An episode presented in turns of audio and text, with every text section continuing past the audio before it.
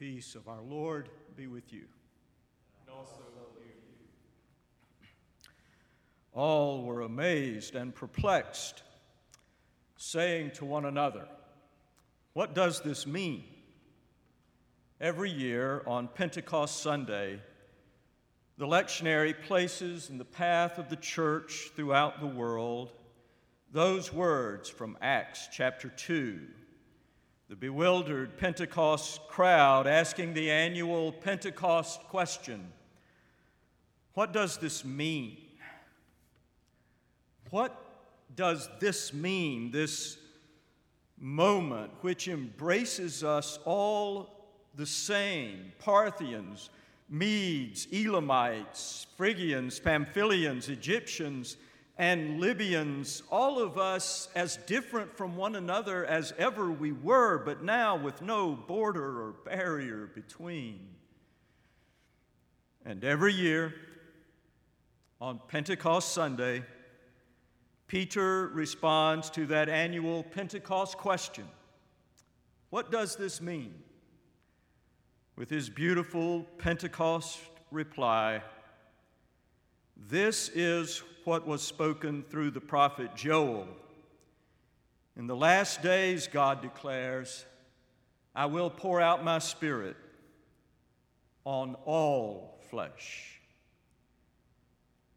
which one imagines could be one reason why God chose to send the Spirit in a new way on that day, the Jewish festival of Pentecost which drew to Jerusalem all kinds of people from all kinds of places, so no one could miss the point that God's Spirit was being poured out on all flesh with no regard for any human difference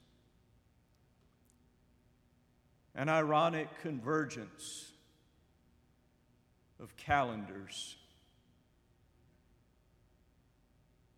that the week leading up to Pentecost Sunday,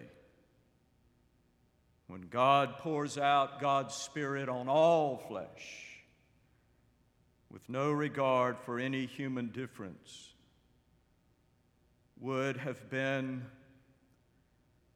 the week which this one has been.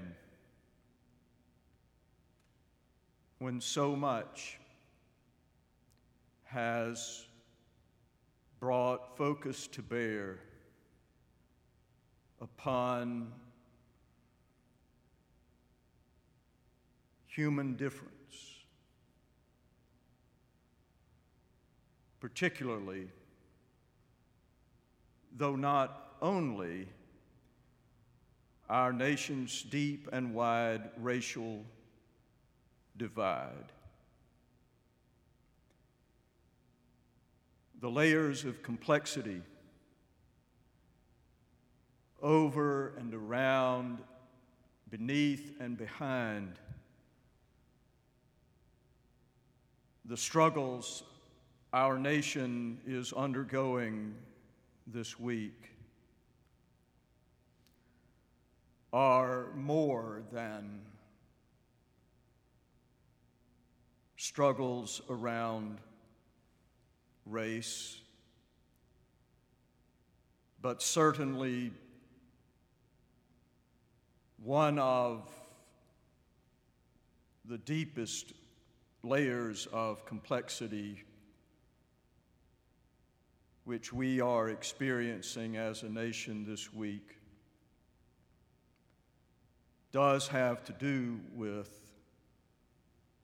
our nation's racial divide.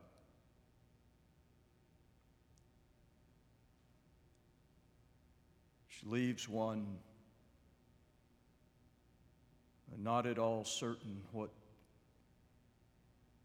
to say.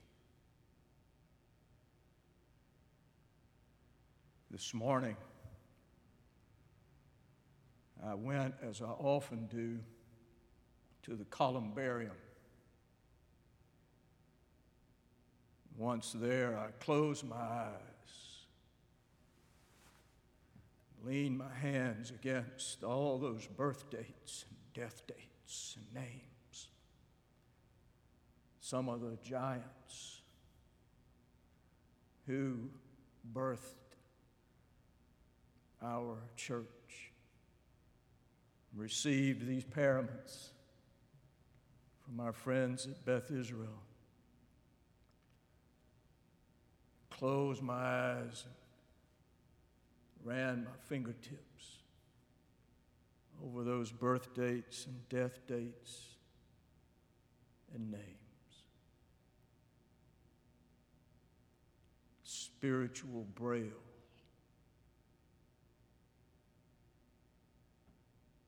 For those like myself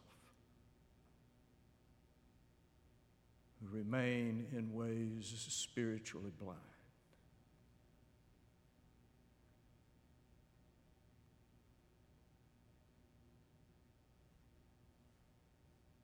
As I read with my hands their names and thought of all of you yet living who would be here if you could be here who birthed this place. I knew that at least it must be said on this Pentecost Sunday that the more filled with the Holy Spirit we are,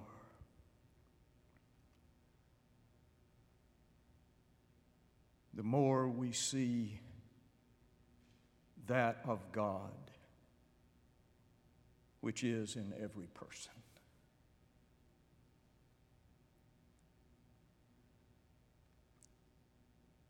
The more the Spirit of God, which came at Pentecost, comes into our lives then the more clearly we see the image of God in all persons until a day finally comes when we have so much of Jesus in our hearts that what was once our toleration of human difference becomes our celebration of human difference. a life of expansive piety in which the closer we get to the Spirit of Jesus, the wider we grow in our love and longing for the rich diversity of the whole human family. Until finally, we are left with a wingspan of welcome so wide that some might someday say of us what some said of them then on that first Pentecost. They must be full of wine, to which we then might someday say with Peter, No not wine, but the Holy Spirit who will not let us love less.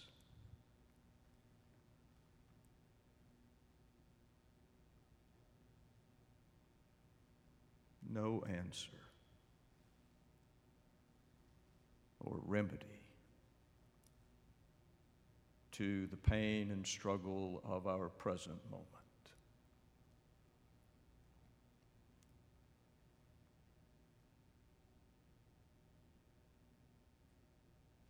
But perhaps a of what our founders would say today. And also what our founder stretched wide on the cross would call forth from all of us in this moment.